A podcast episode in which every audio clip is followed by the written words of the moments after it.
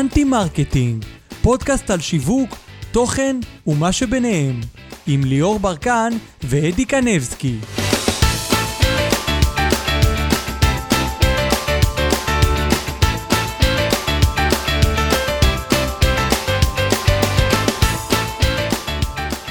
שלום לכולם וברוכים הבאים לפודקאסט ה Anti Marketing, פודקאסט על תוכן בעולם השיווק. לי קוראים אדי קנבסקי ואיתי מגיש את הפודקאסט הזה ליאור ברקן. איתנו בפרק נמצא היום משה מוסקו, דובר לאומית שירותי בריאות ב-15 השנים האחרונות. למוסקו 24 שנות ניסיון בעולם הדוברות, כשבעברו היה סגן דוברת משרד הפנים, דובר נציב כבאות והצלה ודובר משרד הפנים. למוסקו יש גם תואר ראשון ושני מאוניברסיטת בר אילן במדעי המדינה ותקשורת, והוא נשוי פלוס שלושה. מוסקו, מה העניינים? אהלן, בסדר גמור, בוקר טוב לכם. תודה רבה שאתה מארח אותנו בוקר כאן. טוב, בוקר טוב. תודה לכם שאתם נמצאים כאן בצל קורתנו. ספר לנו קצת על עצמך. כמו שכבר אה, פתחת, אני משה מוסקו, בן 50, קשה לי להגיד את זה, אבל הגעתי לעשור השישי בחיי, נשוי פלוס שלושה ילדים, דובר לאומית ב-15 השנים האחרונות, מתגורר ברחובות, ניסיון של 24 שנים אה, בעולם הדוברות והתקשורת ויחסי הציבור. נתחיל, אדי, קדימה. יאללה. בוא תספר לנו ולמאזינים שלנו למה ואיך נכנסת לתחום הזה של הדוברות והתקשורת. למה ואיך? אני חושב שמגיל צעיר מאוד התעניינתי בתקשורת, מאז ומתמיד. זוכר את עצמי בגיל מאוד צעיר, מחכה ליום ראשון ב-11 בבוקר שמעריב לנוער יגיע למכולת המקומית בבאר שבע, שם גדלתי, יורד, קונה את זה, ב... תרשום על ההורים שלי, לוקח את העיתון ומתחיל לקרוא. מאוד התעניינתי בתקשורת, תמיד אהבתי לקרוא עיתונים. מדבר איתכם בתקופות, לא אינטרנט, לא ערוץ 12, לא ערוץ 13, כלום. ערוץ 11 ועיתונות הפרינט. מאוד אהבתי לקרוא, תמיד התעניינתי בזה. וכשסיימתי את הצבא ואת שירות הקבע, ואז אתה אומר, אוקיי, צריך להירשם לאוניברסיטה למשהו. וראיתי את המסלול בבר אילן, מדעי המדינה, במסלול תקשורת, אמרתי, קדימה. נרשמתי כמובן בעוד אה, דברים נוספים בעדיפויות, זה שמתי בעדיפות ראשונה, וטסתי לדרום אמריקה לטיול של אחרי צבא. ואז אני זוכר, מדבר עם אבא שלי מפרו, ב- ביוני 95, ואבא שלי אומר לי, התקבלת לתקשורת בבר אילן, אני רושם אותך. יאללה. וככה זה קרה, פשוט התקבלתי לתקשורת, והתחלתי ללמוד באמת בבר אילן אה, תואר ראשון, שהוא באמת מבואות והוא הבסיס, אבל מה שהיה הכי חשוב זה לימודי היחידה לעיתונות ותקשורת, שהציעו לנו לתלמידי התואר הראשון ללמוד במקביל, במהלך שלושת השנים להעמיס את עצמנו בעוד עשרה קורסים, אבל הם קורסים מעשיים, עם מרצים מהשטח. וכאן המקום באמת להחמיא לשני אנשים שבזכותם אני נמצא פה היום. הראשונה זאת נורי דבוש, שהיא די ידועה ומפורסמת, היא הייתה מרצה שלי לתקשורת בשנה הראשונה, שהיא באמת הרצתה לנו בתחום הדוברות שיעורים של שעה וחצי, גם הייתה לוקחת 45 דקות מהשיעור הסברים תיאורטיים על דוברות, ו-45 דקות היינו מפרקים סוגיה תקשורתית. איך תסתכלו עליה, בואו תחשבו אתם בראש של המנכ"ל, בראש של השר, בראש של הדובר, בראש של העיתונאי, תנסו לתמרן את הדברים האלה. וזה הכניס אותנו באמת לעולם המעשי. והאדם השני, שהוא היה המרצה שלי בשנה השלישית ובזכותו הגעתי גם לעבודה, זה אפרים לפיד, שהיה דובר צה"ל המפורסם. ש... איש סופר נחמד, איש אחד סופר הנחמדים. נחמד, אדם בגובה העיניים למרות uh, רום מעמדו, ואני זוכר שבשנה השלישית היינו כבר לקראת סוף הלימודים, ואנחנו יושבים בכיתה, ואני אמרתי לו בפנים, כבוד uh, המרצה או אפרים, אתם צריכים לדאוג לנו. תחום התקשורת הוא תחום סגור, לא היה אינפלציה של משרדי יחסי ציבור, לא הייתה אינפלציה של אמצעי תקשורת, כמעט ולא אנחנו היה. מדברים על שנת 98, 90 ו- 98, 98, ואמרתי לו, תעזרו לנו, אתם צריכים לפתוח לנו את הדלת. תפתחו את הדלת, מפה זה התמודדות שלנו, אבל תפתחו את הדלת. אמר, למה? אני דווקא דאגתי לתפקיד הזה, נקב בכל מיני שמות. ומה איתי? שום דבר. הייתי נשוי טרי ועבדתי בחברת ויזה במחלקת התחייבויות. מה לי ולדברים האלה? ואז אני מגיע לאוניברסיטה, חודשיים או חודש לפני סוף הלימודים, מאי או יוני 98. הייתי בא פעמיים בשבוע סך הכל לאוניברסיטה, ואני מקבל uh, הודעה מהיחידה לעיתונות ותקשורת שמחפשים אותי ממשרד הפנים. אמרתי, מה משרד הפנים? דרכון, תעודת זהות, מה? מגרשים אותך. רוצים מה לגרש אותי? רוצים ל- ממני? ואז אני אומר, נת- השאירו מספר טלפון, התקשרתי, אומרת לי, שלום, אני יפה, אני המזכירה של הדוברת, היא רוצה לשוחח איתך, אפשר לקשר אותך איתה? אמרתי לו, כן. עשו את הקישור בינינו, אמרתי, שלום, קוראים לי טובה אלינסון, אני דוברת משרד הפנים, אני מחפשת סגן, אתמול בערב דיברתי עם אפרים, הוא המליץ עליך, בוא נקבע פגישה. ככה, ככה, יום שלישי בשבוע, אני זוכר את זה כמו היום, בוא נקבע מחר. לי לא יסתדר למחרת, לה לא יסתדר ביום חמישי, קבענו ביום ראשון. עליתי, התלבשתי במיטב מחלצותיי ביום ראשון, בכל זאת, משרד הפנים, 1998, זה גם התפקיד הראשון שלך? תפקיד ב- ראשון, באתי מקצוע. לפגישה, אמרתי לה, תראי, אני איתך הכי הגון, אני, אין ניסיון, בואי, אני סטודנט, אפרים הוא המרצה שלי, בזכותו אני כאן. היא אמרה לי, אין בעיה, אני מחפשת מישהו שיעבוד חזק, כמו סוס, סביב השעון, ובוא, ביום שלישי יש סיור של השר, היה אליהו סוויסה, מי שזוכר, היה שר הפנים, בוא תצטרף לסיור בקריית גת. הצטרפתי, שמתי עניבה, אמרתי, וואי, שר, כאילו, מה אני יודע, הייתי בחור בן 27, אפילו פחות. באמת הצטרפתי לסיור, היינו כל היום, היה בו את החלקים המקצועיים, אה, מאוד מרתק, ואז עבר גם לקטע הפוליטי של מפגש עם אה, פעילי ש"ס, היא אמרה לי, מפה אתה משוחרר, הכל בסדר, תבוא ביום ראשון לעבודה. הוסמכת. סרג'ו. הוסמכתי והתחלתי, לא מכרזים, סליחה שאני אומר את זה פה, לא מכרז, לא קינן שפי, לא פילת, לא כלום. תתחיל לעבוד. תכלס, עבודה, הודעות העיתונות, ובאמת זה היה בית ספר הכי טוב שיכול להיות. שמע, לא היית נכנס לשם א' אם אפרים לפיד לא היה ממליץ עליך, ואם הוא לא היה חושב שאתה מתאים לתפקיד, כי בסופו של דבר ההמלצה שלו זה כאילו לשים את הראש נכון. שלו. כן, כן. בהחלט, אני מסכים עם זה. ודבר שני, אם היית מגיע לטובה והיא לא הייתה מתרשמת ממך, גם לא היית נכנס. אני מסכים, מה גם שבאותה תקופה, חודשיים אחרי כניסתי, אבל טובה כבר הייתה בתוך העניינים עמוק, היה את פרויקט החמישים למדינת ישראל, שהייתה תערוכת ענק. פה, בתל אביב, ב... גני התערוכה. בגני התערוכה, וטובה הייתה הפרויקטורית של משרד הפנים, היא לא הייתה במשרד. אומרת, אנחנו היינו, נשאבנו לתוך הפרויקט, היא מיד הביאה אותי קדימה. אנחנו בתוך הפרויקט, אתה יד ימיני, והייתי גם אחראי על הביטן של משרד הפנים בחלק מהזמן, כי התקשורת באה, וכל מיני גופים שהיו שם. ושם גם נחשפתי לגוף באמת שאחריו עברתי לעבוד בו, שזה הכבאות, כי אחד הדברים האטרקטיביים בתערוכה הייתה, היה רכבי הכיבוי, המנופים, הציוד של הכבאים, הילדים מאוד התעניינו. פחות עניין אותם מדרך הטבע איך מנפיקים דרכון ותעודת זהות. והרשויות המקומיות בישראל, יותר עניין אותם צוגה שהייתה פעם בשעה עגולה, שהכבאים משתלשלים מהמנוף ויורדים ככה עם החבלים, זה נורא נורא ריתק את הילדים.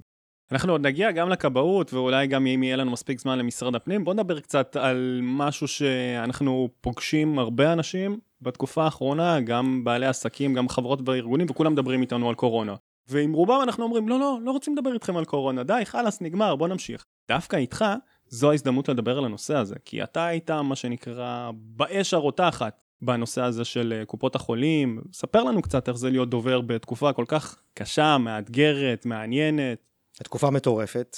אני זוכר את זה שהיה 11 למרץ, שושן פורים, לקחנו יום חופש, גם המנכ"ל וגם אני, ואז אני מקבל טלפון בשעה 10 או 11 בבוקר מרשת ב', ואומרים לי, אנחנו רוצים את המנכ"ל שלך ב-12 בצהריים. אמרתי, מה קרה? חולה מספר 71. אותו בן אדם מכוכב יאיר היה לקוח של לאומית. מהמם. הוא היה הראשון שלא יצא לחו"ל, הוא נדבק ברשות שדות התעופה, הוא נדבק בנ- בנמל. וההחלטה של המדינה הייתה שלא בודקים אנשים שלא חזרו מחו"ל, ולא הסכימו לבדוק אותו. עכשיו, זה היה באחריות מד"א, והאשימו את לאומית, למה הוא לקוח של לאומית, אשתו עלתה לתקשורת, ואומרת, לאומית לא מסכימים לדגום אותו. ואני כבר התחלתי להבין את עין הסערה, איפה אנחנו נמצאים. התקשרתי למנכ"ל, אמרתי לו, תשמע, זה הסיפור 1, 2, 3, בוא נראה הורדת. את התחפושת באותו רגע. באותו רגע, אתה אומר, רגע, נכנסים למוד אחר, ובאמת הוא התראיין, ואז כתבים התקשרו אליי, אנחנו רוצים לראיין את המנכ"ל שלך. אז היינו ביום חופש, המנכ"ל שלי גר במבשרת, הלכנו, פתחנו את הסניף במיוחד, הוא לבש חליפה באמצע יום חופש, הלך להתראיין שם, התקשר אליי כתב נוסף, אני יכול לצטט את המנכ"ל שלך, מה שהוא אמר ברדיו, אמרתי לו, כן, כבר הבנו מה קורה פה, זה היה יום רביעי, ביום חמישי הגענו לפה, ישיבת חירום, כל המנהלים של הארגון, ארבע שעות, ישבנו אחד ליד השני, לא דיברו על הפרדה, ישבנו בלי מסכות בחדר של המנכ"ל, ארבע שעות ישיבה, להתחיל להבין מה קורה פה. וביום ראשון שאחריו התחיל הסגר.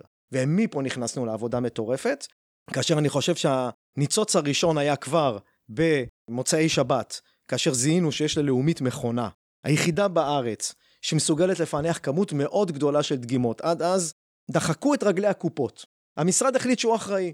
מד"א מוסמכים לדגום, והמשרד הוא זה שמפענח את הבדיקות במעבדה הראשית שלו. אוקיי. זהו. קופות החולים היו מחוץ למשחק. בא המנכ"ל שלי ואמר, חבר'ה, מה שעובד בשגרה במצוין, יעבוד בחירום טוב מאוד. מה שלא עובד בשגרה בכלל, לא יעבוד בכלל בחירום. זאת מהמם. הכוונה, הקופות יודעות לעבוד. אנחנו יודעים לדגום. קופת חולים לאומית או לאומית עזב רגע את הקופה, בוא נדבר על התפקיד של הדובר. איך אתה דובר. בתור דובר, כמה עיתונאים מתקשרים אליך, הטלפון שלך מפוצץ במאות וואטסאפ, איך אתה מתמודד עם כל הבלגן הזה? משבר של פעם ב-100-200 שנה בערך. זה גם לא נכון. משבר, משבר של שבוע, שבועיים, חודש, שלושה חודשים, זה fucking שנתיים. נכון, אבל שוב פעם, זה, זה כמו הגלים של הקורונה ככה היה, של התקשורת, נקרא לזה ככה. החודשיים הראשונים היו מטורפים, כי כמו שאמרתי לכם, קודם כל דחקו את הקופות. אז כדי להגיע לכך שהקופות יקבלו את האחריות, הפעלנו את התקשורת. זאת אומרת שהמנכ"ל שלי, מה שאמרתי, הוא אמר את זה בתקשורת. ישר אמרתי לו, אני סוגר לך, מה שפעם היית מתחנן לעיתונאי, בוא תיתן למנכ"ל שלי איזה חצי עמוד בדה מרקר, מהמם. היא התקשרה, עכשיו אני מראיינת אותו, עשר דקות בטלפון, עם תמונה שלו ומיד, ותנו לנו לדגום ואנחנו נעמוד במשימה הזאת, כאילו, הסרנו את כל ההגנות, אנחנו מסתערים, הסתערנו על משרד הבריאות, הסתערנו על משרד האוצר, אנחנו רוצים לקחת חלק במאמץ הלאומי, תנו לנו, אנחנו יודעים לדגום, אנחנו גם יודעים לפענח, יש לנו מכונה, ואז במוצאי שבת, ב-11 בלילה סגרנו אייטם ליום ראשון בערוץ 11, ככה זה היה על המכונה. אוקיי. ערוץ 11 אין הרבה רייטינג, נכון? לא יותר מדי. בסדר, אמרנו, לוקח מה תלוי את שיש. מי אתה שואל. לא, אני אבל זה לוקח סיפור. אחר. אני- אני לקחתי מה שיש. באותו רגע, אתה לא עושה חשבון. אני לוקח מה שיש. מי שזה, אני מסתער איתו. הוא עושה את הכתבה, והוא אמר בכתבה, תנו לי לדגום, הנה המכונה, היא עומדת פה, חסרת מעש. אתם דוגמים 200 איש ביום, אני מסוגל להעמיד לכם 1,500 איש ביום לדגום אותם, לפענח, לא לדגום, לפענח. ואז למחרת טלפון מאולפן שישי, בום. אולפן שישי, ראינו בערוץ 11, אנחנו רוצים לראיין אתכם על המכונה. מפה הכל התגלגל. המכונה תפסה תאוצה, הרימה את לאומית. קודם כל, אני אומר, הרימה אותי ואת לאומית קדימה, ודחפה אותנו מבחינה תקשורתית, ומפה והלאה אתה מתחיל לייצר אייטמים על ימין ועל שמאל. הם רק רוצים שתדבר. הם מחפשים מי שידבר. כי בשלב מסוים הם לא רוצים לדבר עם רופאים, הם רוצים לדבר עם אנשי שטח. רופאים בצד אחד, הצד המקצועי של הקורונה, אבל בשביל זה היה להם את גבי ברבש, את פרופסור Mhm. גבי ברבש, נגיד בערוץ 12, וכל מיני מומחים בערוצים אחרים. גם הייתה אבל- תקופה של הרבה מאוד גלים פתוחים, אז מספיק שאתה מתעטש, כבר יש לך על מה להגיד. על הסבון, שהשת... נכון. לא משנה מה, הכל זה אייטם, אתה גם לא קשור צריך לקורונה. להמציא, היו דברים. היו דברים, אבל גם אתה צריך למצוא, להתחיל לחשוב כדובר, מה אני נותן ערך מוסף. אז בהתחלה זה באמת הדברים הקטנים, ואז אתה אומר, רגע, יש לי פה מכון מחקר, בוא נתחיל לחקור את הדברים, בוא נתחיל לנתח, נתחיל להשוות, נתחיל לראות, נכנסים וריאנטים, וריאנטים חדשים. המכון שלנו, במעבדה, הוא אומר, תשמע, אני מסוגל לזהות דרך הקיט שיש לי במעבדה, שכבר נכנס הבריטי, בזמנו. מהמם. אז הוא התראיין על זה, זה היה כותרת בכלכליסט, צחקנו, אנחנו זוכרים לו את זה עד היום. חצי עמוד, מנהל המעבדה, חצי עמוד השני נתניהו.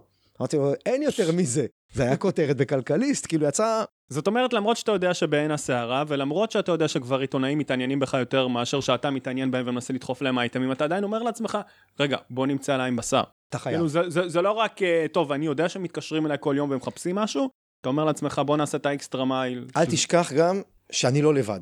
עד, תפ... עד התפקיד הזה הייתי לבד. זאת אומרת, משרד הפנים אתה לבד, זה משרד הפנים. אין לי משרד פנים ב'.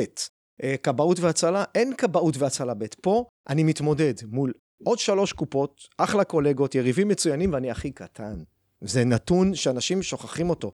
אני הכי קטן מכל הקופות, כללית מסוגלת להעמיד סוללת מומחים וסוללת רופאים ואנשים, כנ"ל מכבי. מאוחדת היא פחות או יותר ב-level שלי, אבל זו התמודדות יומיומית, זה לא רק מה שהייתי חושב מה אני עושה לתקשורת, אלא מה המתחרים שלי ייתנו להם שאני לא מסוגל לתת.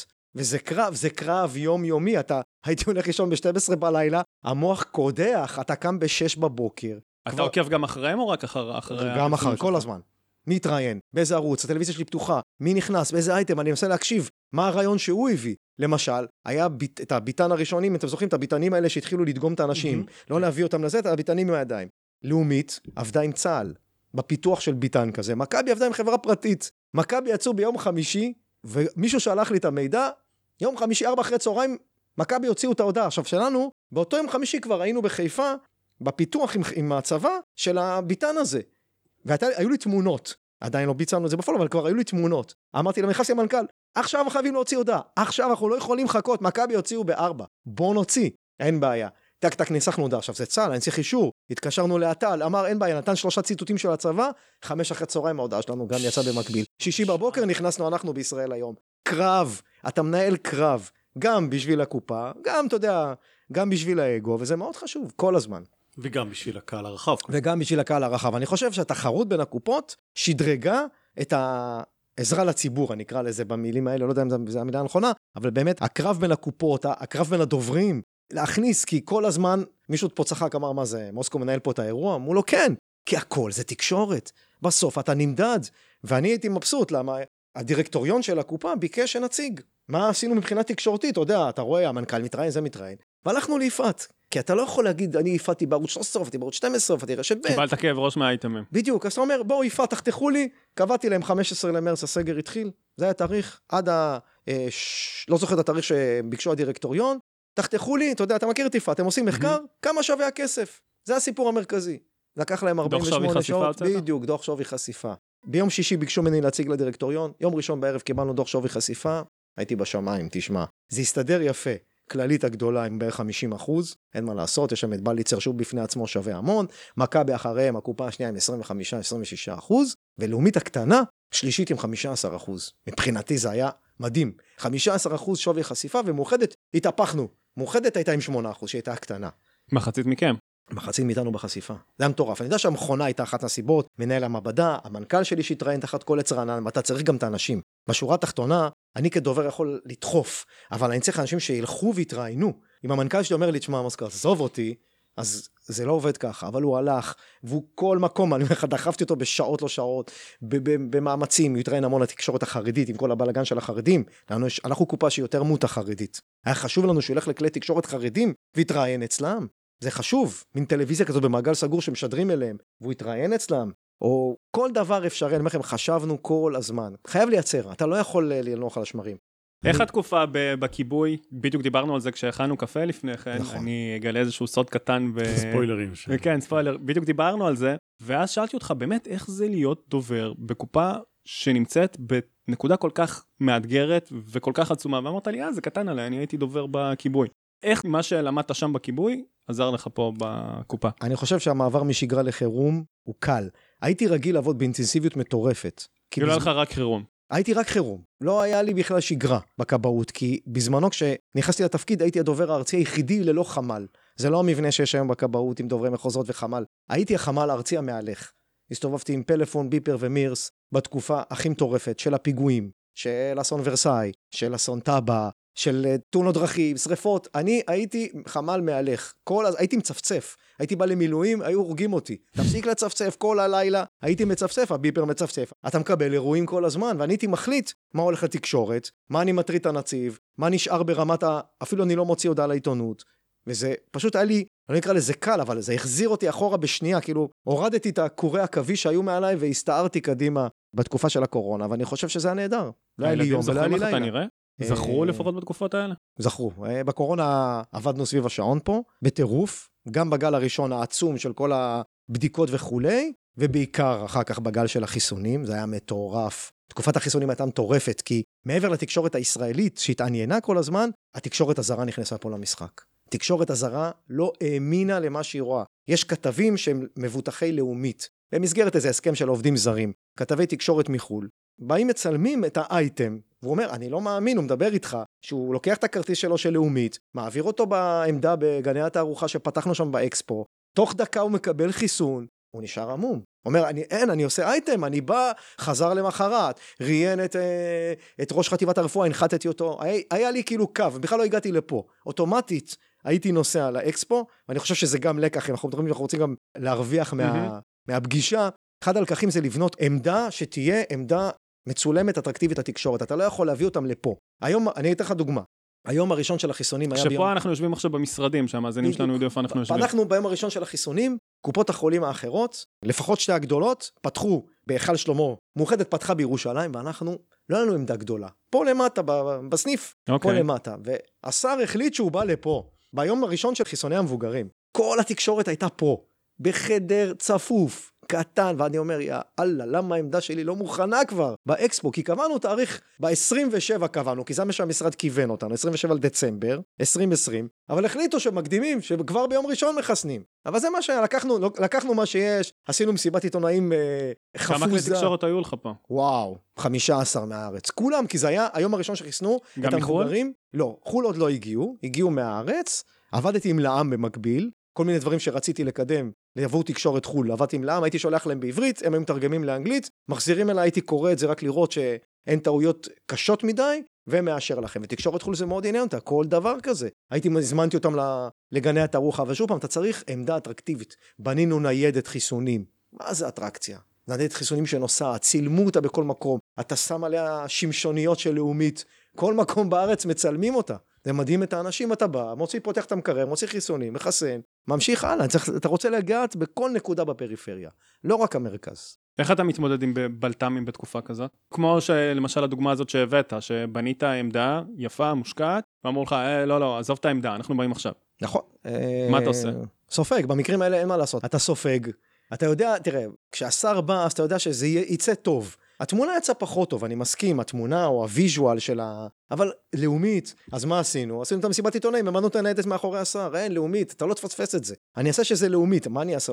אני לא יכול לקחת אותם לעמדה, היא לא מוכנה עדיין. אתה חייב את הלוגו מאחורה, לא משנה מה. חייב לוגו, שם אותו כל הזמן, אבל ברגע שפתחנו את העמדה כולם הגיעו, תקשורת חו"ל, תקשורת ישראל, גם אמרו לי עיתונאים אחר כך, אמרו לי, תשמע, מה שהקמתם באקספו היה כל כך אקסקלוסיבי, עם תאורה מיוחדת, לקחנו חברת הפקה שבנתה לנו את האירוע, עשינו שם שיתוף פעולה מדהים, לאומית נתנה את הדאטה, שיבא נתנה את האחיות שמחסנות, וחברת הפקה הרימה את המקום. אני הייתי ביום הראשון שעשינו שם סיור, ואני באתי אחרי שבועיים, אני נשארתי עם פה פעור, מה שהם עשו שם. מדהים. משרד החוץ בא אלינו לעשות את הסרט תדמית שלו עבור ישראל. מהרגע שנוחתים החיסונים, דרך סאלה של טבע, דרך בית חולים, והם בחרו אותנו כקופת חולים. איך מראים את החיסונים, זה היה מדהים. סרט של ארבע דקות של משרד החוץ, תדמית, בלאומית בוצע.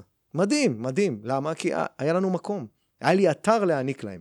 זה היוצא דופן, מ- זה, זה בזכות זה שאתה עוקב אחרי קופות אחרות ואתה יודע מה הן עושות, כן. מה, מה אתה עושה, משווה את עצמך כל הזמן. עוקב אחרי- התחרות משפרת, חד משמעית, בכל הדברים, ובטח בקורונה, כל הזמן חיפשנו איך לשפר, וזה גם עושה טוב לעובדים, אתה יודע, העובדים רואים פתאום לאומית, לאומית, לאומית, לא היינו. גאוות יחידה, יש פה. גאוות יחידה עצומה, גם היינו מפיצים, אתה גומר, אה, מקבל כתבה, לא משנה באיזה ערוץ, סוגר אותה, מקבל מיפעת, מעלה אותה לפייסבוק של לאומית. גם שהלקוחות יראו, לא רק שעובדים, יש לנו 80 אלף איש על הפייסבוק של לאומית. אני רוצה שהם יראו. מוסיף שלושה ארבעה משפטים, פתיח לכתבה שהם ידעו מה הולכים לראות, אתה חושף את ה... אפילו את הבנות של המוקד שירות לקוחות. איך הם יוזמות שיחות לאנשים, בואו תתחסנו. אנשים לא האמינו, אתה יודע, אנשים שלא חשבו שבחיים הם יתראיינו, מתראיינים. אפילו לא הספקתי לעשות להם הכשרה, הייתי עובר איתם על השאלות, הכתבים היו מספיק הגונים להעביר אליי את השאלות מראש, הייתי מעביר אליהם את השאלות ומכין להם את התשובות, וזה מה שתגידו. אפילו לא היה לי זמן להגיע אליהם, כי אני עם המנכ"ל בכלל במקום אחר. או ביום של ה... היום הראשון של חיסוני הילדים, יש לי רופא פה שהיה מדהים, התראיין. ואתה לבד על כל האופרציה המטורפת הזאת? אני ומשרד יחסי ציבור שעובד איתי, אבל בגדול כן. יש משרד יחסי ציבור שתומך בי, שהתחלקנו. התחלקנו, כי אמרתי להם, חבר'ה, אני הולך לכאן, אתם תעזרו לי שם. אני עם המנכ"ל, אתם תלכו לשם, תגבו אותי. אני לא יכול לבד. וגם הם, אתם תחשבו על דברים, אתם גם תעקבו בתקשורת, מהמם. כי אני לא מסוגל כל היום, אני בשטח רוב הזמן נמצא, תעקבו, תראו מה שקופות אחרות עושות, אין לי בעיה, כאילו בואו נכנס גם אנחנו. וגם התקשורת מחפשת, כמו שאתם אמרתם, התקשורת מחפשת, בוא תייצר אייטמים.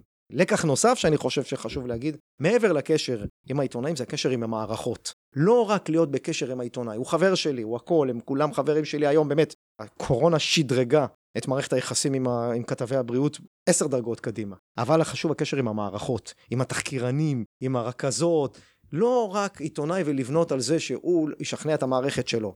איך מתייחסים לזה עיתונאים שאתה כן. בקשר יומיומי איתם? כי יש כאלה שאומרים, לא, לא, לא, אני רק בקשר עם העיתונאי שמסקר את תחום ה-X שלי, כי אם אני אהיה בקשר עם העורך שלו ועם המערכות, אז הוא ייעלב. יש גישה כזאת של חלק מהדוברים. יש גישה של חלק מה... זה אני, אני לא חושב, אני חושב שבמק... אני שאלתי, אגב, חלק מהעיתונאים, שאלתי, תגיד לי, אני רואה שלא רק אתה מתעסק, אלא עוד עיתונאים בערוץ שלך, או בעיתון שלך, בדיוק, יש את האגו כותבים. שלהם, ויש את העניין אמר לי, המקצועי. איך אמר לי? אללה בבאללה, מי שמביא מביא. אמרתי, אין בעיה. אתה יודע, הייתי מספיק הגון כדי לשאול, לפני שאני עושה, לא רציתי להרגיש כמו שאתה אומר מעקף. ברגע שאמרו לי, אללה בבאללה, תביא מה שיש לך, אמרתי, אין בעיה. היו כאלה שאמרו לך לא, לא ספציפית שמות, אלא ברמת המקרו. היו לא, כאלה שאמרו לא. לך לא, אני רוצה שתעבוד רק איתי, לא לא, אכפת. לא היה כזה, אף אחד. כי הם הבינו שאם זה יהיה רק אחד, הם קורסים. אני ריחמתי עליהם. אני ריחמתי עליהם, הם קרסו פשוט. אני ראיתי את העיתונאים, אני עבדתי מולם, עכשיו זה שעות לא שעות. אתה מוציא להם כל מיני נתונים, כל מיני מסמכים, כל מיני דברים. זה מתחיל בשבע וחצי בבוקר, וזה נגמר ב-11 וחצי בלילה. אין מה, אין, הם צריכים את, אין מעצורים. בהתחלת הקורונה, בחודשיים הראשונים, זה היה סביב השעון, ממש. וגם בחיסונים, זאת הייתה הרגיעה, חזרו החגים עוד הפעם, אבל בדיגום כבר היינו משופשפים, לא היה מה להמציא פה. ואז נכנסו החיסונים, כשנכנסו החיסונים, זה היה טירוף מוחלט, אבל גם visual למשל, בעיקר עבור ערוצי הטלוויזיה, אני לא נמצא פה. עכשיו הגיעו החיסונים לפה, אמרתי לכם, החיסונים. הראשונים היו פה. ואתה עם המנכ"ל אמרתי בחיפה. למנהלת, את מצלמת לי ב visual לרוחב, כולם אמרו לי לרוחב, לא לאורך. סרט וידאו, 20 שניות, לרוחב, ושלח לנו. וזה נכנס. אמרתי להם, חבר'ה, חיסונים באילת של ילדים, לרוחב. והם הכניסו, בערוץ 13, אתה רואה, בדיווד דוברות אה, לאומית. מה, עם הטלפון הנייד? כן, הם צילמו, ושלחו אליי, ואני העברתי למערכות, אין חוכמות. תשמע, בעידן הסלולרים זה... זה היום אתה נוח. חייב. הם אומרים לך, אין לנו צוותים כי הם חולי קורונה. כי הם לא יכולים. תצלם, האנשים שלי, וגם כמה צוותים אנחנו צריכים להיות כדי להיות פזורים בכל בדיוק. הארץ. אז הרופאים, בעיקר, תראה, רובם, רובם או ירושלים או תל אביב, לא מגיעים לפריפריה. לכן מי שרוצה מהפריפריה, אתה צריך להתאמץ הרבה יותר, להביא כאילו צילומים. אמרתי להם, תצלמו בווידאו, תשלחו אליי, אבל הרוחב 20 שניות, 25 שניות, אל תעשו יותר. מצד שני זה גם יתרון, כי אם אתה מביא איזה סיפור מחצור, מדימונה, מבאר שבע, שהוא מספיק מעניין, ואתה מביא אותו, מה שנקרא על מגש, הוא נכנס. כן, אין ספק. אני הבאתי ליום הראשון של חיסוני הילדים, משפחה של חמ... חמישה ילדים בני 6 עד 12. מצאנו משפחה כזאת, שאחת, ה... שאחת הילדות היא אה, גם אה, היא סובלת משיתוק מוחין. היא על כיסא גלגלים וחיסנו אותה. ערוץ 12 בא, תשמע, סיפור כזה, באתי ליואב, דיברתי איתו, הכי פתוח, זה הסיפור ככה וככה, אמר לי, יאללה, קדימה, אני לוקח אותו. ואיך אתה בוחר אם אתה נותן לכולם או למישהו אחד, איך אתה עושה את השיקולים האלה? זו שאלה מעניינת, אני כל הזמן התחבטתי, גם עם משרד יחסי הציבור שעובד איתי, גם עם המנכ"ל, אנחנו כל הזמן התחבטנו. כי שנייה מה... אחרי זה הילה מ-13 שוחטת אותך, בדיוק, בדיוק. מה, מה אתה עושה? ש... אתה צריך אותה יומיים אחרי זה, מצד שני אתה יודע שזה הרייטינג הכי גבוה, בדיוק, מה אתה עושה? בדיוק, זה מאבק, אני חושב שבהתחלה, אני אגיד לך גם את הגלים, אצלי בגלים זה היה שבגל הראשון, עד החיסונים, עבדתי כל מה שבא, כמו שאמרתי לכם, 11, 13, 12 פחות, אבל כל מי שבא, לקחתי, לא בררתי, בסדר? לא היה לי אפילו את האפשרות לברור, הסתערתי קדימה. אני חושב שמהחיסונים, התחלתי להתמקד יותר ברייטינג יותר גבוה, הבנתי שהחשיפה ואני אומר את זה פה, יכול להיות שאנשים יסתרו אותי, אבל החשיפה של ידיעות אחרונות ו-12 היא לאין ארוך הרבה יותר גבוהה משאר הערוצים, אני אומר את זה לצערי. ידיעות אחרונות ynet. ו... כן, לצערי, אני אומר, יכול להיות שאחרים יצטרכו להגיע אליהם, אבל זה מדהים, אתה עושה אייטם של חמש, מישהי פה פרשה מתפקיד, הייתה ראש חטיבת לקוחות הקודמת, וראיינו אותה על הטלפונים לחיסונים. היא הייתה 15 שניות, 20 שניות, בתוכנית חיסכון, היא אמרה לי, מוסקו, מה זה? מה זה? אתה יודע כמה טלפונים קיבלתי? או אחות שהכנסנו אותה למהדורה המרכזית בערוץ 12, אני שלחו את הוואטסאפים שהיא קיבלה. זה לא נגמר. אני שלחתי לכתב, הוא צחק. הכמות והחשיפה, אני מצר על זה. הייתי שמח שיהיה אצל כולם את החשיפה הזאת. אבל ברגע שאתה אומר, אני רוצה לדאוג לגאוות היחידה של הארגון, ואני לא רוצה רק את המנכ"ל, אני רוצה את האחות. דווקא את האחות, וגם התקשורת אומרת לך, אנחנו לא רוצים את הרופא, תן לי את האחות מהשטח, המחסנת. אני לא צריך את הרופא, ראש חטיבת הרפואה שלך מלמעלה. וכשמגיעים לשטח, והם רואים את הכתבים, העיתונאי יורד לאשדוד, יורד לראשון לציון, נוסע לחולון, אתה יודע, יוצאים מהריבוע של תל אביב, זה נראה אחרת. וזה גם משפיע על השטח. ואיך אתה מתמודד ביום למחרת עם הפולו-אפ של הערוצים המתחרים? שפונים אליך ואומרים לך משהו ציני? אחי, פעם הבאה תקבל אתה. אני אומר בכנות. והם מקבלים? כן.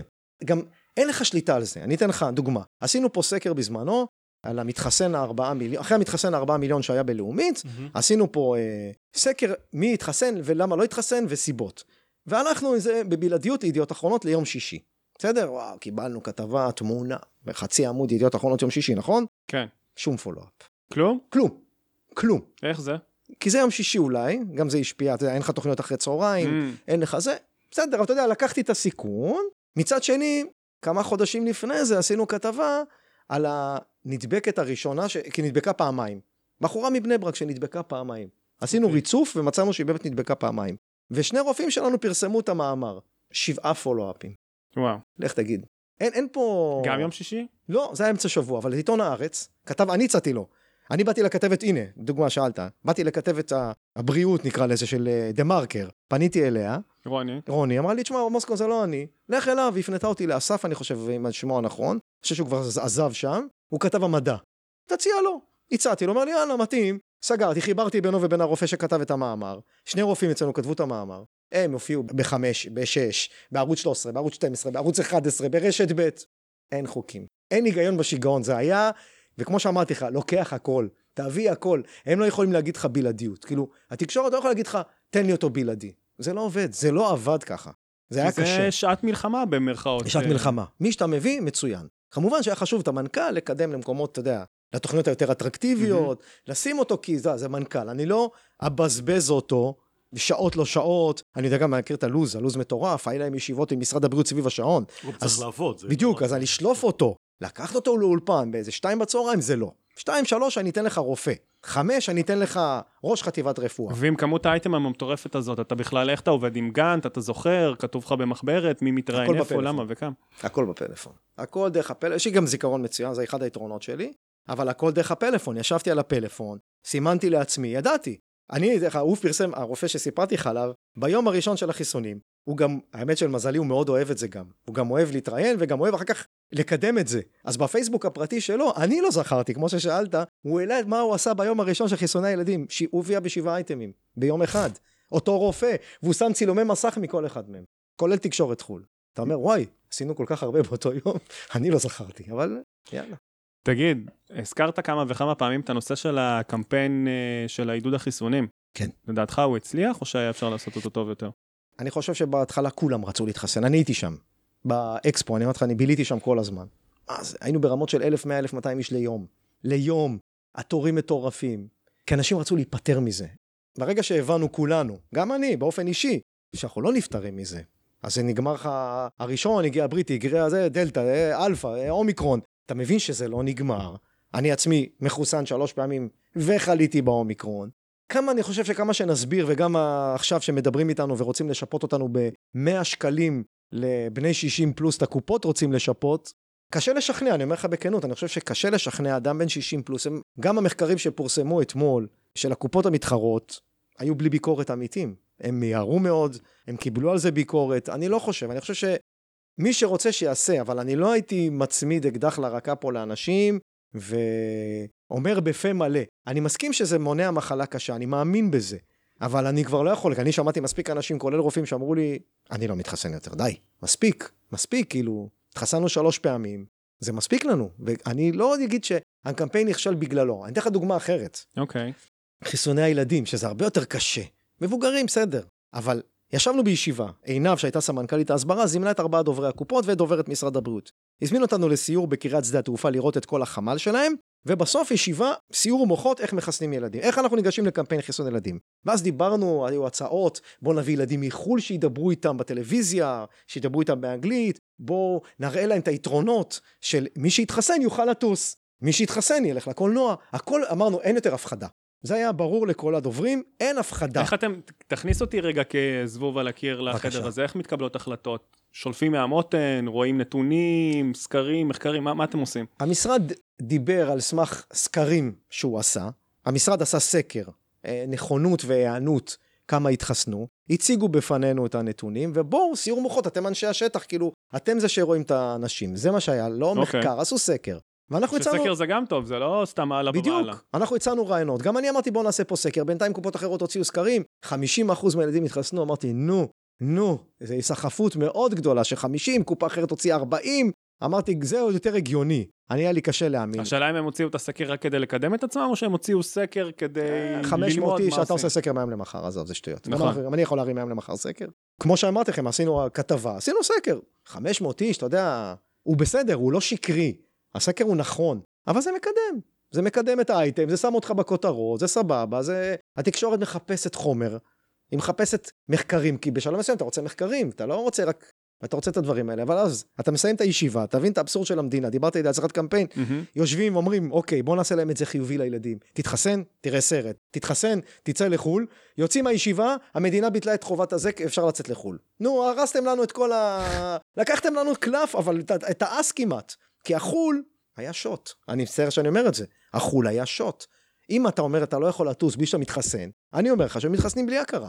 כי אני שמעתי מספיק אנשים שאמרו... מה זה, אנשים התחסנו כי קיבלו צ'ונט ולחמניה ב... אבל זה יותר מבוגרים, לא ילדים, אני מדבר על גילאי 6-12, אני בכוונה מדייק לגילאים הצעירים. אמרנו, נעשה להם את זה, אטרקציה. אתה יודע, קולנוע, טיסות לחו"ל. אין, המדינה שמתה, המדינה שמתה לנו את הקמפיין מתחת לרגליים. פשוט ככה, זה היה מדהים, לצאת מהישיבה הזאת ואמרנו להם, איך שיצאנו התקשרתי, אמרתי, תראו מה זה, כאילו... רגע, אה? אבל, אבל לא אתה המדינה, בסדר? אבל מי שישב בחדר הזה, חלק מהאנשים לפחות, חלק מהאנשים, אבל יש מעליהם, מה לעשות? אז מה, לא, לא העבירו את הנתון? מה? לא חיכו, אתה יודע. זה ממשלה אחרת, כל ממשלה ניגשה לזה אחרת, גם התקשורת. אני לא מביע דעה פוליטית, אבל אני אומר, גם התקשורת לקחה פה צעד מאוד חשוב בסיפור הזה. בממשלה הקודמת, כל שטות הייתה מחדל החיסונים שנזרקו, וואו. אנשים התחסנו בטירוף. אני אומר לכם, איבדנו פה 20, פה 30, חיפשו, תתקשרו אליי, שמע, זרקתם בביתר, זרקתם במודיעין עילית, זרקתם בתל אביב, וואלה, אמרתי, חבר'ה, מה, הגענו, זרקנו 20. מתוך? פה?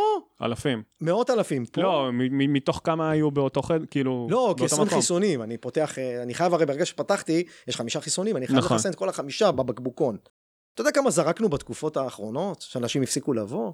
ברגע שפתחת בקבוקון, ולא בא, אנשים לא באו, אתה מזמין אנשים, אתה מתקשר אליהם, אס.אם.אסים, מתחנן. אתה יודע כמה זרקנו? אלפים. כי זה היתרון והחיסרון. בדיוק. מחפשים, מבחינת התקשורת, מחפשים כרגע את החיסרון, כי יש על מה לדבר. השמדנו. אלפים, אני אומר לך, השמדנו אלפים בתקופות, בחודשים האחרונים. אלפים, ברגע שפתחנו ואנשים לא באים, נגמר. הלך החיסון. פתחנו חיסונים הרי נוספים, לא רק את... אה, לא רק פייזר, היה גם אסטרזניקה. אה, זרקנו אותם. חיסוני ילדים זה עשרה, ב... עשרה באמפולה. לא חמישה כמו למבוגרים, עשרה. באים שני ילדים, הלכו שמונה חיסונים, והלכו, הלכו, הושמדו חיסונים, אני, אני מכיר את הנתונים אצלנו, בכל הקופות. הושמדו הרבה יותר, אבל בסדר, אתה יודע, התקשורת גם לקחה צד בסיפור הזה, לטוב ולרע, בשני המקומות. בוא נעזוב רגע אולי קצת את הקורונה, או בבקשה. שנמשיך עם הקורונה, אתה תבחר. בוא נדבר קצת על אה, משברים תקשורתיים. בכל התפקידים שלך אני בטוח שנתקלת לא במשבר אחד, לא שניים, וגם לא נכון. עשרות. מה למדת מהם? מה לדעתך הדרך הכי אפקטיבית להתמודד איתם? קודם כל, לא לשקר. לא לשקר, אמינות היא מעל הכל. היה לי פה משבר בקורונה, משבר אמיתי, שהיה בחדשות 12, על ילדה שחלתה בקורונה, אז בתקופת המלוניות, ממש בהתחלה. חלתה בקורונה, המשפחה יצאה למלונית, הייתה בסדר כשבועיים, ופתאום בשבוע האחרון חלה הידרדרות במצבה. עכשיו, חלה הידרדרות. כשנכנסנו לסיפור וקיבלתי את הפנייה, אני מקבל את ה... אתה יודע, מתחיל להיכנס לתיק שלה, יחד עם הרופאים, כי לי אסור להיכנס לתיקים רפואיים, הרופא מוציא לי את ה... רק הרופאים יכולים להיכנס, ואתה מגלה שבוא, פישלנו. הילדה העלתה חום ל-40, ועדיין לא פינו אותה לבית חולים, שזה היה אחד הסימנים של פימס, או מה שדיברנו בזמנו, נתנו לה אופטלגין, איזה ירד ל-38. קיצר, היה אפשר לעשות את זה הרבה יותר טוב, באמת הייתה, בסוף האימא לקחה אותה מאותה מלונית ואשפזה אותה. האימא לקחה אותה ולא חשבה פעמיים. ואז אתה מקבל פנייה, היה פה גם קטע לא נעים, כי מי שהוציא את הסיפור זה לא המשפחה, אלא הגוף שעובד מולנו. בסדר? לא גוף מתחום הבריאות, גוף שעובד מולנו הוא זה שהוציא את הסיפור לתקשורת. זה סיפור אטרקטיבי, אין מה לעשות, אני, אני מבין את זה. כדובר, אני מבין. ניתקתי את עצמי כאילו לרגע אחד בינלאומי, והבנתי שהסיפור לא בסדר. מה עושים? ישבתי עם המנכ"ל, אמרנו, אנחנו לא משקרים. לא משקרים, יושבים, זה הסיפור ככה וככה. מה שכן עשיתי, ואני חושב שזה נכון, המנכ"ל דיבר עם העיתונאית. הוא דיבר איתה אישית. אמרתי, בוא נרכך. הבנתי שהסיפור, אני לא יכול, אני לא אשקר, אני לא ימציא משהו, אני לא אעקוף אותו. גם הכתבת אמרה לי, תשמע, אני לא רוצה, לא רוצה לפגוע בכם, אני יודעת שאתם זה וזה וזה, אבל אני לא יכול לוותר על הסיפור. אמרתי, מבין אותך, אני מבין אותך. אבל נתתי לדבר עם המנכ"ל, ריככה, עידנה את הסיפור. מה שיצא טוב, שהם הוציאו גם לערוץ המתחרה, אבל אחר כך. אז בגלל שהם כאילו, הערוץ הקודם קיבל את הבלעדיות, אז הערוץ השני התקשר אליי, אמר לי, מה הסיפור? הסברתי לו, אמרתי לו, "אה, תנפו עלינו, וזה אמר לי, אין בעיה. הוא גמר את זה הרבה יותר אה, רגוע. בערוץ הזה קצת יותר, אבל עדיין, המנכ"ל דיבר... יצא לך בטוב הקטע הזה שלהם בדיוק. של אז. המנכ"ל דיבר איתה, ריכך את הסיפור, גם קיבלה את היחס שהמנכ"ל דיבר, בסדר. לא כל אה, עיתונאי המנכ"ל מדבר איתו. בוא נגיד שלטובתי, א', היא החזירה לי בריבית דריבית על זה, מהמם. לטוב. לאחר ממש. מכן. לאחר מכן, בריבית דריבית, אני אומר לך, הרווחתי מזה הרבה יותר, בגלל התחושה שהייתה חייבת לי, כאילו, על הסיפור הזה. ואני את נקמתי נקמתי באותו גוף בדרכים אחרות, שאני לא יכול לפרט אותם פה, אבל נקמתי את נקמתי. נשאיר אותם לפודקאסטים אחרים בדיוק. שנשארים במגירה. בדיוק. הנקמה, הפודקאסט. השני שלנו. חד משמעית. לא, זה מאוד מעניין, כי יש דוברים שאומרים, כן, תמיד תגיד את האמת, ואז שנייה אחרי זה אומרים לך משהו שהוא לא בדיוק אמת. ופה לא אתה מספר שיקרתי. לנו סיפור אני שהוא... לא חושב שזה נכון, אני אומר לך, יש לי כל כך הרבה ניסיון, בגוף, בגופים שונים ובכובעים שונים. אל תשקר, עזוב, עזוב. עזוב, זה לא שווה. אז קרה אייטם, so what? so what? תנתק את עצמך, אל תיקח את זה אישית. הכי חשוב, בהתחלה הייתי לוקח את זה אישית, כשהייתי במשרד הפנים, עכשיו כל הסיפורים של מינהל האוכלוסין, עם מהמם. העובדים הזרים, ובדרום תל אביב, יואו, מלחמות עם עיתונאים, כי העיתונאים לקחו את זה אישית, ואז אתה נכנס גם אתה למגננה אישית. כאילו, הקרבות הפכו אישיים. אתה לא מדבר עם עיתונאים, אתה לא יכול לדבר איתו, צעקות. עזוב, חבר'ה, בואו. זה סיפור, כלומר, היו לך גם תקופות שלא בדיוק ידעת איך לנהל נכון. משברים, ומשם אתה. אתה לומד, אתה לומד את זה עם, עם התפקיד, עם הזמן, ואתה מבין שהאמינות של דובר היא נאמבר 1. אתה לא תהיה אמין, לא ידברו איתך עיתונאים. הם סומכים, אני אומר לך שבקורונה, עיתונאים, בהרבה מקרים, סמכו מאוד עליי. ידעו שמה שאני מוציא להם, אמרו לי, עיתונאים אומרים לי, אתה אלוף בנתונים. אני נותן לכם את האמת. אנשים פה מחרטטים, בוא, גם קולגות שלי מחרטטים לפעמים נתונים שבא לך למות. מה אתם ממציאים? אני מכיר את הנתונים ברמה ארצית. אם אני חותך אותו לפי גודל קופה, אני יודע, אז מה אתם מחרטטים? לא כל דבר צריך לעשות אייטם. אני מבין אותם שהם רוצים, אבל בואו, בואו נשמור על אה, אה, מסגרת הגיונית מסוימת. עכשיו, אם אתה יודע לעשות את החיתוכים האלה, אז מן הסתם גם העיתונאי שמסקר, אין לו זמן, לפעמים אין לו זמן. לא עושה? אין לו, אומר לי, "אה, אח שלי, מה אצלך? לא, אני לא מדבר עליך, אני מדבר על אם מישהו אחר מחרטט, אז הוא יודע לעלות על החרטוט הזה בכמה רגעים, לא? הוא לא יודע, כי... או שאין לו כוח לזה בכלל. אני אתן לך דוגמה, עכשיו שאתה חיסון הרביעי, נכון? מדברים Mhm. על החיסון הרביעי. אז אם עלית מ-100 ל-300, 300 אחוז, מהמם. נשמע מדהים, אה? הודעה לעיתונות, עלייה 300 אחוז, וואלה, אחי, זה לא מ-100 מאמין. ל-300. כן. הבנת? זה דוגמה קלאסית. אז לא לעשות את זה. אני לא מאמין בזה, אני לא מאמין. זה נחמד אולי לתפוס איזה אייטם, אבל ברגע שמתחילים לברר בשאר הקופות ומבינים ש... זה פוגע בכל מערכת היחסים. כן, זה לא כצעקתה, סתם להוציא אייטם. למה?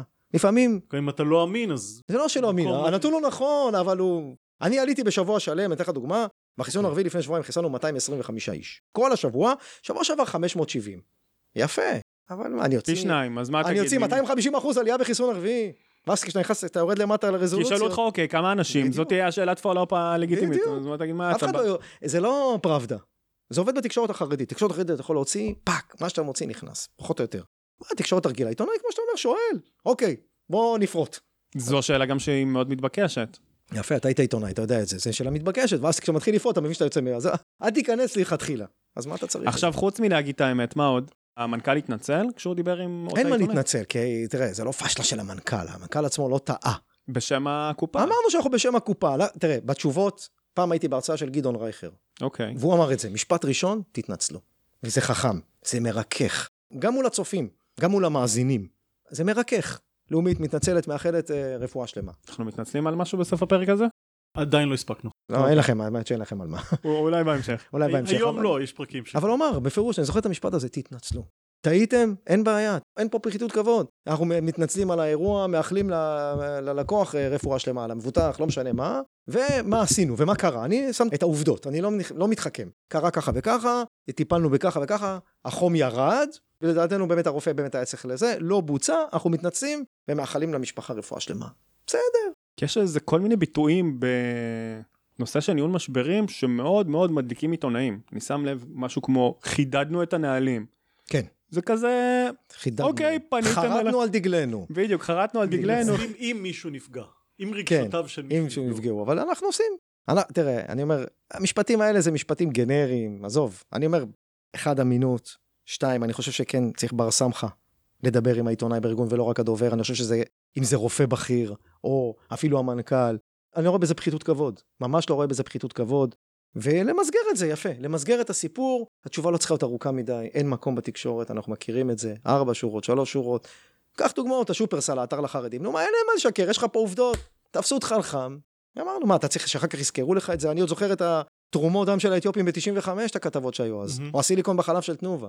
אל תשקר, אל תשקר, זה, זה עושה רע. זה עושה רע. בטח חברות עסקיות, אני לא חברה עסקית, אני מלכ"ר, אין לי שום כוונה להרוויח. אז למה? ועדיין, ולא לקחת את זה אישית. קריטי. קריטי לדובר, גם מה זה לדובר. אומר? תסביר. אני אתן לך דוגמה, פנו אליי, יהיה בסדר בגלי צה"ל, בסדר? הם פונים אליי פעם בכמה זמן, לקוחות פונים, אתה יודע, מתלוננים מהמם. על כל זה. היה לי סיפור, דווקא בתקופה האחרונה. סיפור שהוא כמו אדם נשך כלב, בסדר? לא כלב נשך אדם, היה לי סיפור כזה איתם. עכשיו, אני מאוד רוצה לעזור להם, אבל יש דברים שאני לא יכול לעשות. והם עקפו אותי והגיעו למנכ"ל. עכשיו, זה לא תקין. בואו, דיברתם איתי, אמרתי לכם, אני מטפל בזה. הם הגיעו למנכ"ל, עכשיו המנכ"ל אמר לי, מה מוסקו, מה הסיפור? מה אני צריך אה, באמצע היום ככה... גם במה אני מתעסק בכלל? יש לי בדיוק, מה, יש לי מיליון דברים. שזה. התקשרתי איתו, אמרתי לו, תשמעי, זה לא, לא, זה לא מקובל. בואו, הבטחתי לכם תשובה, אני מחכה לתשובות ממקום מסוים, אין לי את התשובות, אני אעביר לכם, כאילו, למה? זה מערכת יחסים לא תקינה. אז נבחתי עליה קצת בטלפון, הבהרתי לה, ובסוף החזרתי לה תשובה. בזמן שהייתה צריכה לקבל, היא לא קיבלה עדיפות. היא קיבלה אותה בזמן שאני יכלתי לקבל אותו מאותו גורם, תוך הקופה, אבל הוא גורם שלא נמצא פה איתי במטה בתל אביב. נתת כשיכולת, לא... בדיוק, אז למה? למה? אז מי כאילו- לקח פה במקרה הזה אישית? הבאת את זה כדוגמה שלא לקחת כן, אישית את כי הם. לקחו את זה במובן של כאילו, עוקפים אותך, יאללה, אנחנו נפתור את זה כאילו. בואו, חבר'ה, יש מערכת יחסי עבודה. אל תהפכו את זה לאישי, אל, אל תלכו למנכ"ל, אני עובד מולכם בצורה מסוימת. אתם רוצים שאני אפנה מפקד גלי כי הייתה צה"ל? להם איזושהי הרגשה שאתה מנפנף אותם או משהו לא? נפנפתי, יש להם הכל כתוב. לא, הייתה להם הרגשה אולי, כזאת? אבל אני לא זה יכול- נפנפתי. מהר מאוד להפוך להיות, אתם עוקפים אותי, אני אעקוף אתכם, אני אפנה לשר הביטחון. בדיוק, מה, למה? למה אתם גלי עושים? צה"ל, ואני אעשה לכם... אני רוצה לעזור לאותה אישה. אני רוצה לעזור לה, באמת, כאילו, לאותה... במידת מה שאתה יכול. ותאמין לי שעבדתי בזה. התחקירניות שם יודעות לקדוח, נכון. נשתמש במילים הזאת, אבל הן יודעות לקדוח. לא בכל איזה- שעה אגב, בכל יום. בדיוק, לא הזנחתי אותם, עשיתי את כל מה שאני יכול כדי לעזור להם, אבל בואו בוא נשמור על המסגרת. תגיד, מה דעתך על קמפיינים נגטיביים בתקשורת? כי היה לך איזה קטע כזה, אולי אני אזכיר אותו או לא אזכיר אותו. תזכיר. היה לך איזה משהו עם אה, קופות מתחרות, כן. שהם הציגו נתונים. בדיוק במקרה אתמול, לפני הרעיון הזה, אז הלכתי ובדקתי. משהו ב-2018? כן, אני, אני הופעתי, נכון. אז תעזוב את זה, אם אתה רוצה להזכיר את זה אחלה, ואם לא, אז בכל מקרה, מה דעתך על קמפיינים נגטיביים, נגיד אה, נגד גופים מתחרים, על גופים אחרים? איך אתה רואה את זה? תראה, אני לא יודע אם לקרוא לזה קמפיין נגטיבי, או קמפיין של יותר עובדתי, נקרא לו ככה. לא קורא לזה שאני תוקף אותם וזהו. בוא, יש שני צדדים, זה לא שאני תוקף אותם וזהו, אלא אני מציע לכם משהו יותר טוב. מהמם. זה הנקודה. חלק ממה שאנחנו נוקטים בשנים האחרונות פה, זה פחות בתחום שלי, אני אומר מראש, אבל חלק ממה שנוקטים פה זה באמת להראות מה לאומית נותנת. בתחום התפתחות הילד, בתחום אה, טיפולים רגשיים, קשב וריכוז, המלחמה היא גדולה. הקופות מציעות איקס דברים. עכשיו, זה, זה דבר שידוע, אתה לא יכול להסתיר אותו. אני מציע לכם יותר. למשל, אחת הקופות, אני הכי זול בביטוח המשלים. זה נתון עובדתי. אוקיי. אני הכי זול, אני יודע את זה. אני מכיר את הנתונים, אני, עשינו את ההשוואות, חתכנו אותם מכל הכיוונים. כן, גם זה לא שיש לך איזה 400 מתחרים שאתה צריך בדיוק. לבחור כל מתחרה. אז אחת הקופות משמיטה אותנו מהפרסום. משמיטה אותנו כי זה מהפרסום. לא מתאים להם לסיפור. כי זה לא מתאים להם, כי הם השניים הזולים. הם פשוט מורידים אותנו מהפרסום. עכשיו, מה אתה עושה במצב כזה? עכשיו, זה פרסום, זה לא התחום שלי, זה פחות התחום שלי, אני אומר. אבל אני הרמתי טלפון לדוברת של אותו ארגון. עכשיו, כולם דוברות, אז לא יוכלו לדעת מי ה... זה, אני הדובר היחידי והמנכ"ל היחידי. כן. כל השאר זה נשים. אמרתי לה, בואי, טיפת קוליגיאליות אתם צריכים להיות. אנחנו הכי זולים, אתם לא יכולים להשמיט אותנו מהמודעה. אתם רוצים, נפנה מעליכם. אבל קודם כל, כמו שאמרתי לך בנוהל ההוא, קודם כל אני מדבר איתה. תפני את זה לאנשים אצלך שמטפלים בסיפור הזה, אל תשמיטו אותנו. תשמרו על כבוד מינימלי בתחרות הזאת. לא תשמרו על הכבוד, אנחנו נעלה מעליכם. ונוריד לכם את המודעה. וזה מה שקרה בסוף. וזה מה שקרה. וזה מה שקרה, הם לא הסכימו לזה, הורדנו להם את המודעה. פנינו למשרד הבריאות, משרד הבריאות הוריד להם את המודעה, בוא. זה כמו, ש... כמו שבערוצים, אתה לא מעלה קמפיין שהוא שקרי, אתה אסור לך. פה, זה שקר. אתה לא יכול להגיד שאתה הכי זול, שאני יותר זול ממך, ואז אתה משמיט אותי מהמודעה שלך. קצת common sense, כאילו, עברנו את הגיל הזה, בוא. ועדיין, יאמר לזכותך שאתה באת אליהם עם הדבר הזה. כן. זאת אומרת, לא באת וישר קפצת על אנשים הראש. מהשטח באו, תשמע, זה, השטח בסוף פונה אליך, ואומר לך, הלו, איפה אנחנו? אנחנו הכי זולים, מה זה? אז אתה אומר, בוא, אני מכיר את האנשים, יש מערכת יחסים חברית. לא עם כולם, אבל עם חלקם יש מערכת יחסים חברית. מרים טלפון, בואו, תבדקו אצלכם, תעשי טובה, בואי. לא רוצה, לה... אני לא רוצה לקחת את זה למדרגה הבאה. לא רוצים בלאומית לקחת, להרים את זה למדרגה הבאה. בואו נגמור את זה ברמת הזה, תורידו את המודעה. לא תרצו להוריד, זה ירד בכוח, חבל. זה עבד בסוף? כן. זה השורה התחתונה. בדיוק. ואיך מבחינת ההנהלה, מבחינתם, ברגע שאתה מסביר להם את הרציונל של המהלך, אז הכל טוב? אין בעיה. אנחנו עובדים שוב פעם, זה יותר עבודה של השיווק, פחות שלי, אבל פה היה שיתוף פעולה, כי אני זה שמכיר פה את הקולגות, אז הרמתי טלפון, וכן, חיכו. אתה נותן לזה תקופת זמן קצרה, לא חכה שבועיים. כל הקמפיינים של הקופות הם בדיוק בשבועיים לפני המעברים, שמתבצעים שש פעמים בשנה, אז שבועיים לפני המעברים מתחילים. אתה נותן לזה יומיים, יום-יומיים, יותר מיום-יומיים שלא יורד המודעה, אתה אומר להם, אוקיי, פרסמתם ביום שלישי, לא רוצה לראות את זה ביום שישי. יהיה ביום שישי, אנחנו במשרד הבריאות. זאת אומרת, זה פרק זמן סביר כן. כדי להוריד משהו כן, כזה שהוא... כן, ת- תמחקו את הפרסום הזה. והם יודעים מראש שהם השמיטו אותך, זה לא איזושהי טעות שהייתה שם. ברור שמה, יודעים שיש ארבע קופות חולים במדינה, אז מה אתה משמיט אחת? זה לא אבקת כביסה שאומרת, בדקנו מול המתחרות, שאתה אומר, כן, גם חמישים. הבנקים, הבנקים בודקים, אז הם לא שמים את השמות, אבל הם שמים עמודות. אתה יודע, לפי צבעים אתה צריך בראש להתחיל לדמיין, אוקיי, זה מזרחי, זה פועלים. פה לא, שמו את השמות, שמו את סוגי הביטוחים המשלימים, קופה אחת נעלמה כאילו מהשטח. לא התאים ל... לא התאים, לא התאים לקונספט. תגיד שאני יקר, אבל תגיד משהו לפחות. נגיד עליי, תזכיר אותי, כן, כן. זה גם נכון. תגיד, בואו נחזור קצת פרופר לנושא של הדוברות והיח"צ. כן. אמ, חלק מהאנשים, גם בתחום שלנו, גם בתחום של השיווק, גם בתחום של הניהול, באים ואומרים, תקשיב, התחום של הדוברות זה רק קשרים אישיים עם עיתונאים ועם אורחים. ויש גישה אחרת שאומרת, סבבה, זה חלק חשוב, הרבה יותר חשוב להבין מה לדחוף, איך למצוא סיפור, איך עיתונאי, מתנהל, איך להבין את העורך, איפה אתה נמצא בתוך ה... אני חושב שזה שילוב של שניהם. אין ספק, אמרתי גם בפתיח ואני אחזור, אני חושב שבקורונה ספציפית הקשרים שלי התעצמו מאוד עם העיתונאים, ואז זה גם מאפשר לך להבין מה הוא חושב, מה הוא מחפש, ומה אני יכול לדחוף לו או לעזור לו לקדם את מה שהוא רוצה. חלק מהם, אתה יודע, תראה, כמו שאמרת גאנט, אני ידעתי שיש יום הראשון של החיסונים בכללי, ויש יום ראשון של חיסוני 50 פלוס ו-40 פלוס וילדים, יש גאנט, ברגע שאני יודע מתי ננעלים על הסיפור הזה, פה מתחילה המלחמה. גם, כי אני יודע, אוקיי, במקרה כמו שאמרתי לך דוגמה, הבאתי משפחה של חמישה ילדים, אה, סיפור של נהדר. אז זה אחד, אתה יודע מה, מה הם מחפשים, אתה יודע שהמהדורה מחפשת... בזכות זה שיש לך קשר טוב איתם, או בזכות זה שאתה מבין כבר הבנתי מה איך, זה הוא, איך עיתונאי? הם עובדים. הבנתי, בגלל הקשר הבנתי מה החשיבה. אה, הבנתי. איך החשיבה עובדת, וגם, ומצד שני, הקשרים האישיים שבאמת התפתחו, העיתונאי אומר לך, תשמע, אני עשר בבוקר, אני צריך למהדורה בשש, חמש, שש, שבע, שמונה, אני צריך רופא לאייטם XYZ. תן לי. נותן לו. נתת לו פעם, פעמיים, שלוש, אומר, וואלה, הבן אדם יודע לתקתק עבודה, אני פה, פונה אליו כל הזמן. אתה הכי מהיר, אתה הכי יעיל, אתה נותן לי רופא שיודע להתראיין, שלום להתראות, אני לא צריך להתחיל לרדוף. יש לו 20 בתי חולים, 4 קופות, בוא, יכול לבחור את מי שהוא רוצה, בינינו. נכון. פנה אליי, סיפקתי לו את הסחורה, הוכחתי שאני אמין, זה זריז. עדיין מקצועית, זה עדיין לא חברית. זה מקצועי, זאת אומרת- אבל זה, זה בגלל קשר. הם לא היו פונים אליי בלי שהיה את הקשר. אני אומר לך, חד משמעית, לא היו פונים אליי. יש הרבה פעמים, נגיד, אה, אמרתי לך, היום הראשון של החיסונים, אז ידעתי, עשיתי את האייטם ההוא הספציפי, מהמם. אבל מעבר לזה הוצאתי למחרת אייטם מסודר, אה, הודעה, הזמנה לתקשורת, תגיעו לסניף ככה וככה, יש לי, וידעתי, קופות אחרות, כמו שאמר, דיברנו על אה, חרטות. שלושה ילדים התחסנו באותו יום. באו, צילמו, אני הוצ- הוצאתי הודעה, חבר'ה, יש לי 50 ברשימות, הזמינו 50, לא שאני הזמנתי אותם, 50 הזמינו מקום, באו צילמו, כי זה נפח, הם רוצים לצלם נפח. בגלל זה, אומר, אגב, קשה לי, כי לפעמים כשרוצים לצלם מסות, כמובן שיש יתרון לכללית, אין מה לעשות, בואו. הם מסה, אני 1 חלקי 6 מהם, אבל uh, אני מסוגל עדיין להתמודד. לא בסדר גודל, אבל אני מסוגל להתמודד. אתה. מתמודד יפה יחסית לגודל ו... אה, משתדל מאוד, זה, זה קשה, זה קשוח, המאבק הוא גדול, כולם uh, טובים, אני באמת מפרגן לכולם, כולם טובות. זה שלוש, יש לי שלוש דוברות, אבל כולם טובות, כולם עושות עבודה מצוין, הקופות טובות, ועדיין, המאבק מתנהל, זה מאבק לגיטימי, זה מאבק לטובת הלקוח. בסופו של דבר אני חושב שכולנו מרוויחים מהמאבק הזה. ספר לנו אולי קצת אה, למאזינים שלנו, למנהלי שיווק, למנכ"לים, איך בוחרים משרד יח"צ? אתה בתור מישהו שבחרת לא מעט כנראה, או איך בוחרים אה, אנשים לתחום הזה של הדוברות? אה, משרד יח"צ, אני חושב שהם צריכים להיות אנשים שהם חדורי מטרה, בולדוגים ממש ברמה כזאת, כי אתה כדובר ארגון, אה, ודובר ארגון גדול, עסוק לפעמים בדברים שהם לא נטו דוברות. אתה עסוק בדברים שקשורים לארגון, בדברים שקשורים להנהלה, אתה בישיבות הנהלה, אתה בישיבות שונות, אתה עובד יחד עם אה, אגף השיווק, או על הפייסבוק של הקופה שלו, נטו דוברות ויח"צ. ואתה צריך שמשרד היח"צ יביא לי את האייטם הזה. אתה, כשדיברת על קשרים אישיים, שם זה קשרים אישיים. המשרד צריך להכיר את התחקירנים בתוכניות של 3, 4, 5, 6, 7 ו-8, בכל הערוצים. הוא צריך להכיר תחקירנים בכל ישראל, אני רוצה להכניס את המנכ"ל שלי לכל ישראל. אין לי זמן להתעסק עם זה. או אין לי את הכוח אפילו, אתה יודע מה, אני הכי בוטה, אין לי את הכוח להתחיל להרים. תכניס אותי בבקשה. בוא תביא לי את הסחורה, תספק לי, אני, אני משלם לך retainer, תספק לי את הסחורה. ואני שמח שהמשרד שנמצא איתי מספק את הסחורה, מביא. יש משרדים שיש להם גם קשרים עם תוכניות ספציפיות, וואלה, זה פותח לך את הדלת.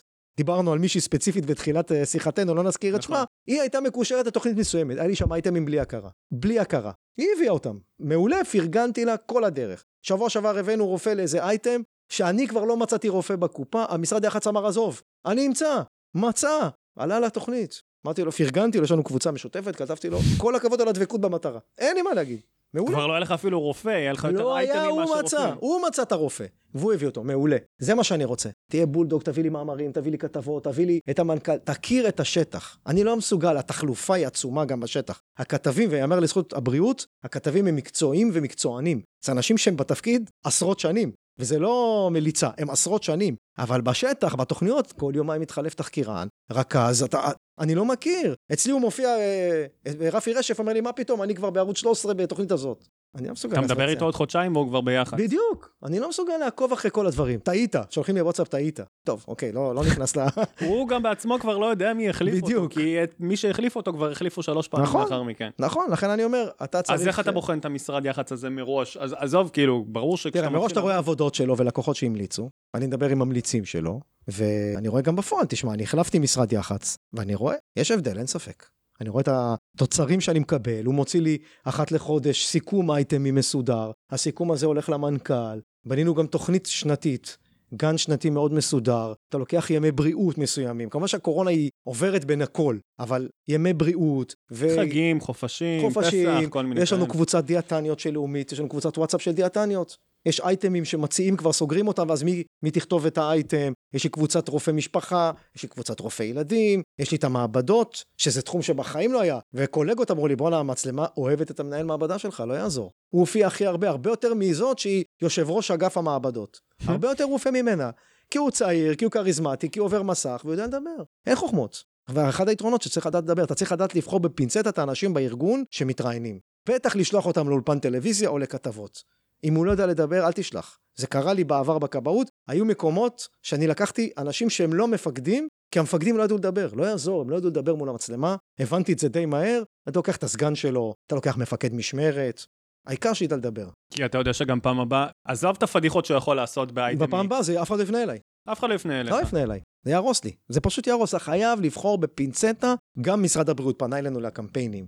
תביא לנו רופאים, הם בחרו מכל קופה, הם היו הגונים, תנו מכל קופה בן אדם. בחרנו להם. פניתי פה למחוזות, אני מכיר את האנשים, אמרתי בואו ניתן למנהלי המחוזות את הכבוד, תבחרו אתם את האנשים, תמליצו עליהם, אנשים שיודעים להתראיין, ובאמת הם בחרו, בפעם הראשונה, בקמפיין הראשון זה היה מישהו מפה, מהמטה, בפעם השנייה זה הייתה רופאה מהשטח, נהדר, מצוין, בחרו אותה, ראיתי, יודעת לדבר, דיברה מצוין, סבבה. קמפיין ארצי הופיע בכל ה... על החיסוני ילדים, הופיע בכל הערוצים, תשמע. שמע, מוסקו, כמה ג'וס היה ברעיון הזה? נתת לנו דברים סופר מעניינים. יש עוד כל כך הרבה בחייך, אתה יודע, תאמין לי. לדעתי אפשר פה רק, רק להרחיב. בטח, בטוח, אין ספק. אנחנו נשמח. ליאור, אתה רוצה להוסיף עוד משהו? לשאול משהו? לא, אני חושב שלא כי, כי אין, אלא כי כל, כל שאלה שאני אשאל תפתח פה עוד איזה לפחות חצי שעה עם דוגמאות, והיה פה מאוד כיף, המון המון ערך לשומעים שלנו, בעיקר מסביב הנושא של אמינות ויצירת מערכות יחסים, ולדעת לספק את הסחורה, כי בסופו של דבר זאת העבודה של הדובר. והתקשורת שיודעת שבמיוחד שהיא מגיעה לגוף שהוא אולי הוא לא הגוף הכי גדול בתחום שלו, ועדיין אם הדובר יודע לספק את הסחורה, הם יודעים לפנות אליו, הם יודעים להגיע אליו, הם יודעים כן לתת לו את זמן הבמה שראוי לו, כי הוא יודע פשוט לעשות את מה שהם מצפים שהוא יעשה. והכל סובב מסביב לזה, ו- ואמינות שמחזקת את זה, והמוניטין שנוצר עם הזמן, ומערכות היחסים, וכמובן האייטמים הייחודיים, לדעת את מי להביא וכן הלאה. אז אה, אפשר עוד פעם לפתוח פה במשך שעות, ובתקווה אנחנו נראיין אותך עוד פעם על אה, אה, בכיף, דברים משלימים. תמיד אשמח לעמוד לרשותכם, היה לי כיף גדול. מוסקו, תודה רבה שאפשרת לנו לקיים את הרעיון הזה ושאירחת אותנו בחדר הישיבות היפה הזה בתל אביב. באמת נשמח להזמין אותך עוד פעם, כי הסיפורים שלך הם סופר מעניינים, נותנים המון ערך, וגם ממש כיף. תודה חברים.